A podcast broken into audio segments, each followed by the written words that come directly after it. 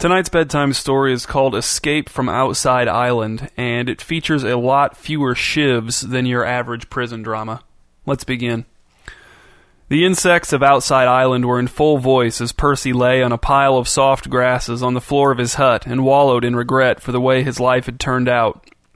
The air was thick and cool, and moonlight eased its way in through gaps in the thatched roof.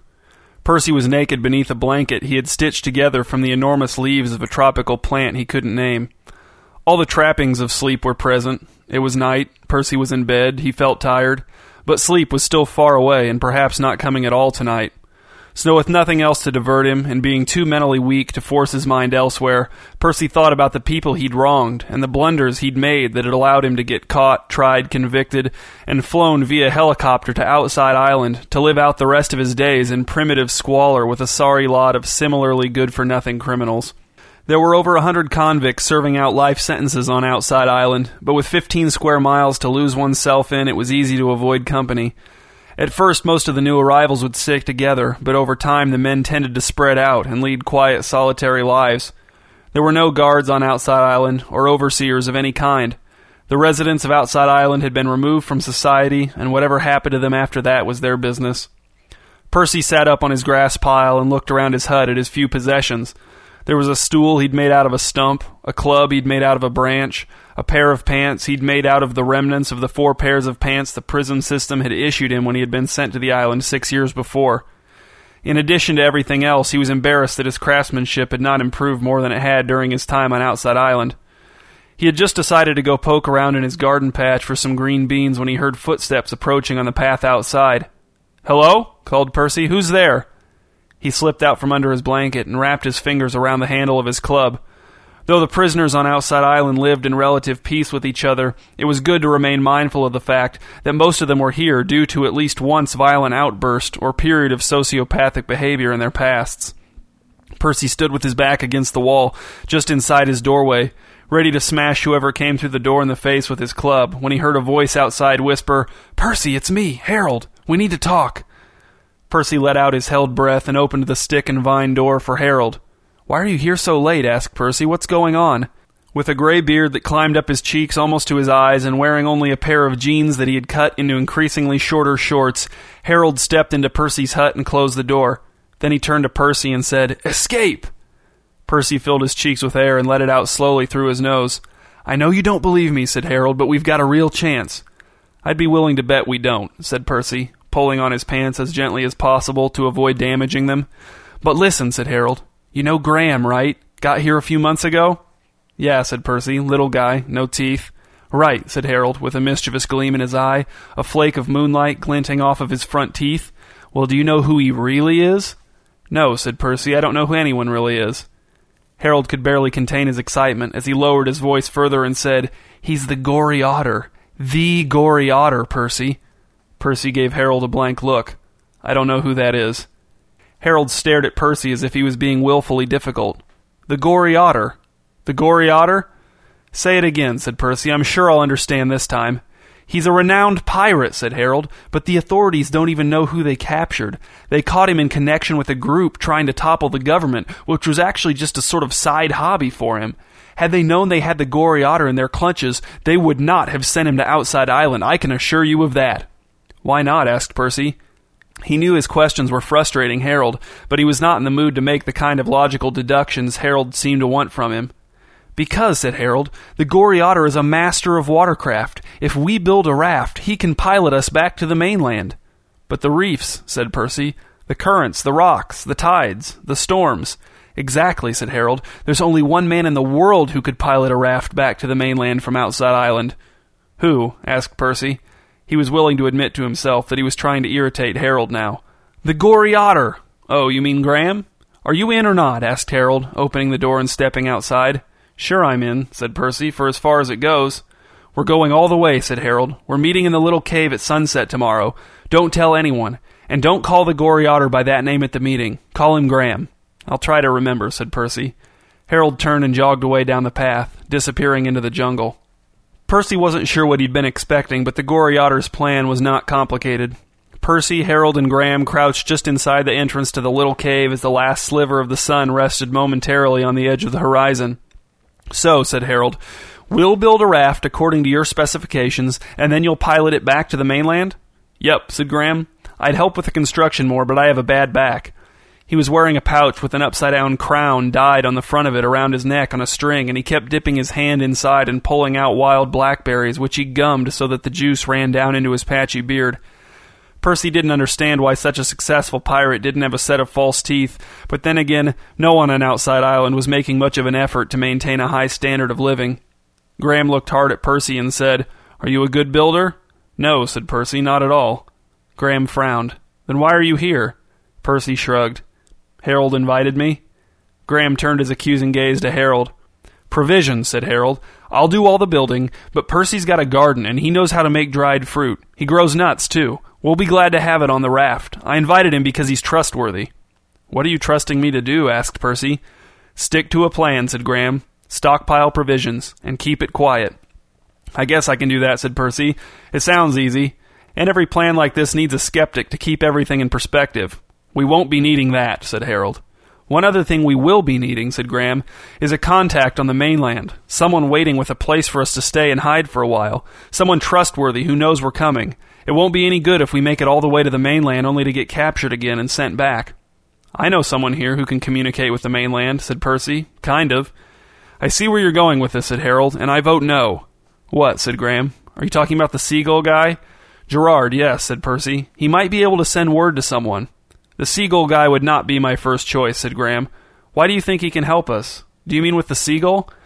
Well, yeah, said Percy. It brings him newspapers and straight razors, but someone on the mainland must be supplying it.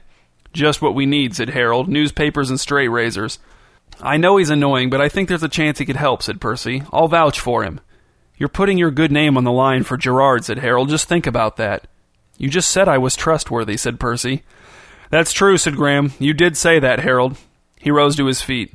Fine. Percy, you talk to Gerard and find out if he's capable and willing to help. If he is, we'll bring him into the plan. For now, Harold will start building the raft. Meeting adjourned, said Harold, standing up and brushing his hands together as if he'd just finished a dirty job. Remember to keep quiet about this, said Graham. Stress that to Gerard. He dumped the last of the berries from his pouch into his open mouth and crept off through the underbrush. Harold turned to Percy. I vouched for you, Percy, and now you vouched for Gerard, so if he makes you look bad, then you make me look bad. See how that works? How can we look bad if everything's secret? asked Percy. There's no one looking. Just make absolutely sure that Gerard doesn't screw up, okay? I will, said Percy. I'll do my best. He had no faith in his own ability to prevent Gerard from screwing up, but the gory otter, if anyone actually called him that, hadn't really impressed him much, and he knew Harold too well to expect much from him. The escape plan was likely little more than another activity that could, with a little suspension of disbelief, divert them all from despair and remorse for a week or two and Percy was fine with that. Percy found Gerard shaving by memory in the doorway to his hut.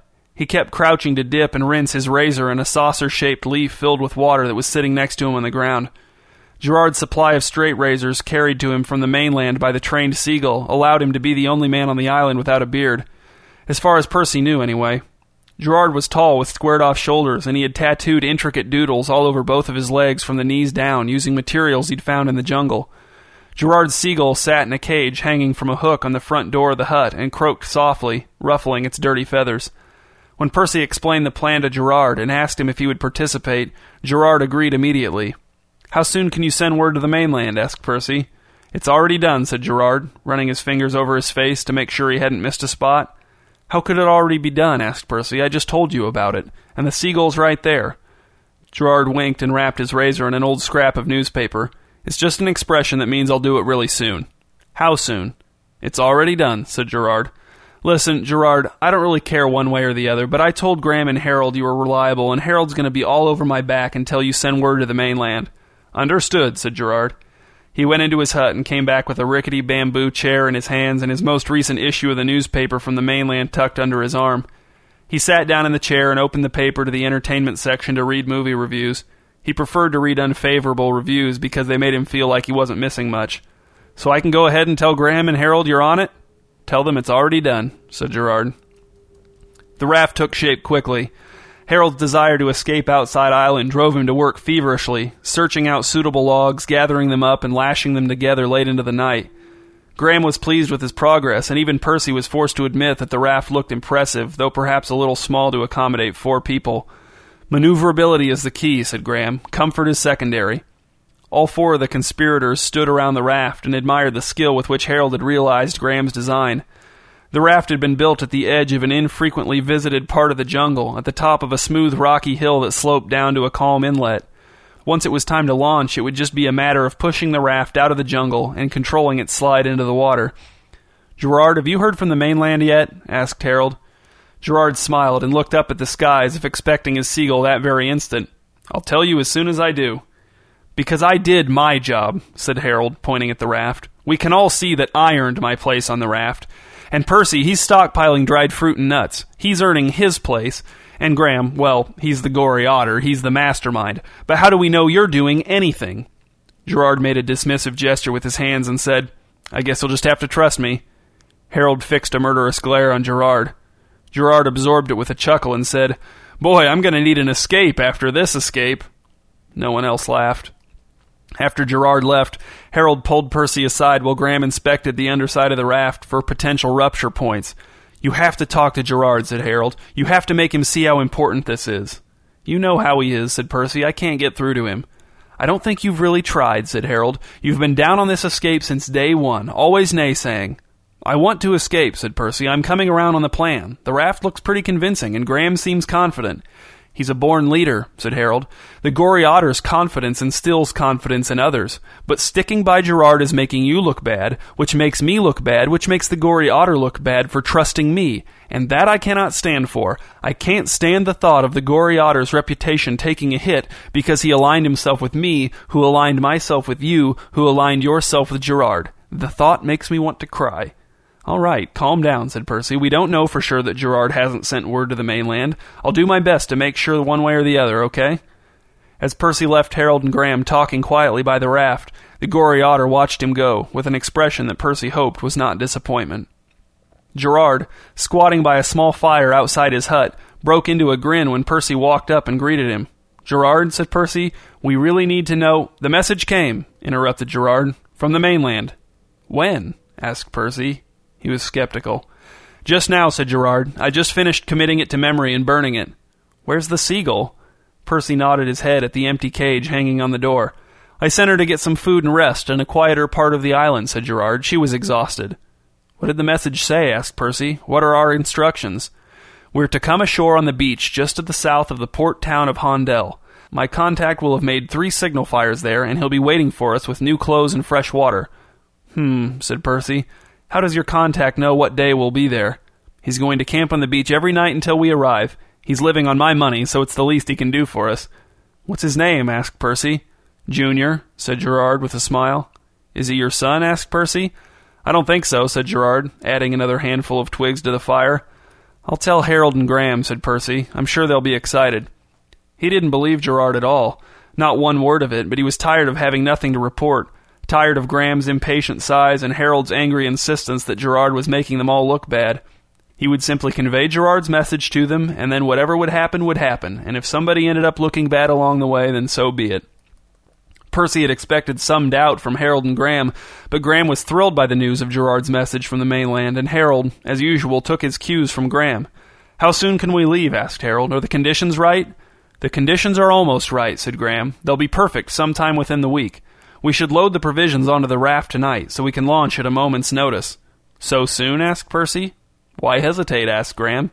Yeah, why hesitate? asked Harold. Do you want to spend any more time here than you have to? Go get the nuts and dried fruit. For the first time since Harold had proposed the plan to him, Percy felt real excitement about escaping.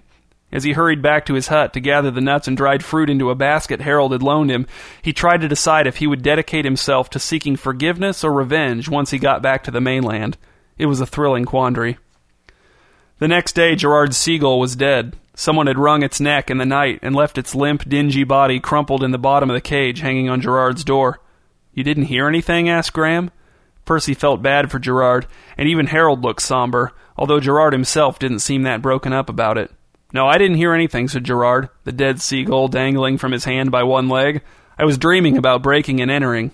He smiled with pleasure at the memory. This is a message from someone, said Graham. Everyone stay away from the raft until you hear from me that the conditions are perfect. Aye, aye, sir, said Harold, without a hint of irony. I guess I'll be able to get my straight razors and newspapers myself once we're back on the mainland, said Gerard, and he tossed the dead bird's body into the undergrowth. The following day, Harold woke Percy in a panic. Graham's not in his hut. Percy groaned and climbed into his pants, cringing at the sound of threads straining and popping. Maybe he's sleeping by the raft to keep watch over it. But he said not to go near it until we hear from him. Harold was wringing his hands like an anxious child. We need to look to make sure he's okay, said Percy. I wouldn't be worried except for Gerard's seagull. If he's not by the raft, then we know it's time to worry. The men went by Gerard's hut first to ensure that they'd be at maximum strength if there was to be violence, and then the three of them made their way through the jungle, stopping every hundred yards or so to listen and make sure they weren't being followed. They heard only the squawking of tropical birds and the scurry of rodents in pursuit of fat beetles on the jungle floor. When they arrived at their destination, not only was Graham not there, but neither was the raft. All they found were scrape marks on the rocks leading down to the water. The three men stood at the water's edge, letting the cold waves hiss around their ankles, and looked out at the flat blue ocean. There was nothing to see. Harold was heartbroken. He was embarrassed by us. We weren't worthy to be the Gory Otter's crewmen. He turned on Percy and Gerard. I told you we were making him look bad, and now he's escaped by himself and left us behind. Harold sank to his knees on the sand and crossed his arms over his face. Percy rested his hand on the top of Harold's head. It felt strange to him, but he hoped Harold found it comforting. He was never going to take us with him, Harold. He conned us. The gory otter will probably tell Junior some story about us being washed overboard in a storm. And he killed Gerard's seagull, so we couldn't send a word of warning ahead. Oh, I have lots of seagulls, said Gerard. Harold took his arms away from his face and looked up at Gerard. What do you mean? asked Percy. I have at least a dozen trained seagulls, said Gerard, his hands resting casually on his hips. They take turns in the cage, and I always have at least three or four in the air at the same time, coming or going. But they all look the same to you guys. And to the gory otter, too, apparently. So we can send warning? asked Harold, rising to his feet and brushing the wet sand off of his knees. We can tell Junior that the gory otter betrayed us and not to help him? We could, said Gerard, clearly very pleased with himself, but there's no need. Junior knows what to do if the gory otter arrives without me. The three convicts laughed and slapped each other on the back. Then they turned to walk back up into the jungle, back to their sentences, back to their never ending debts to society. At least it was fun, said Harold, for a while. All fun is fleeting, said Percy, but we shouldn't hold that against it. A month later, Harold was teaching Percy how to make better fishing rods in Percy's hut when Gerard came in smiling and holding a newspaper. What is it? asked Percy. Look at this, said Gerard. Front page news. He held up the newspaper in front of his chest to display the giant bold headline for Percy and Harold to see. The headline read, Gory Otter delivered, bound and gagged to authorities.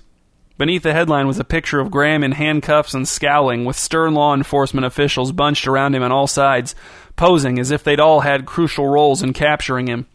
They found him on the courthouse steps with a note identifying him as the Gory Otter, said Gerard, handing the newspaper to Harold. They flew in a journalist who the Gory Otter had allowed to interview him years ago in order to confirm his identity. Did you do this? asked Percy. Sort of, said Gerard. Junior did it while acting under my instructions. What's going to happen to Graham? asked Harold, staring at the black and white expression of doom on his former escape partner's face.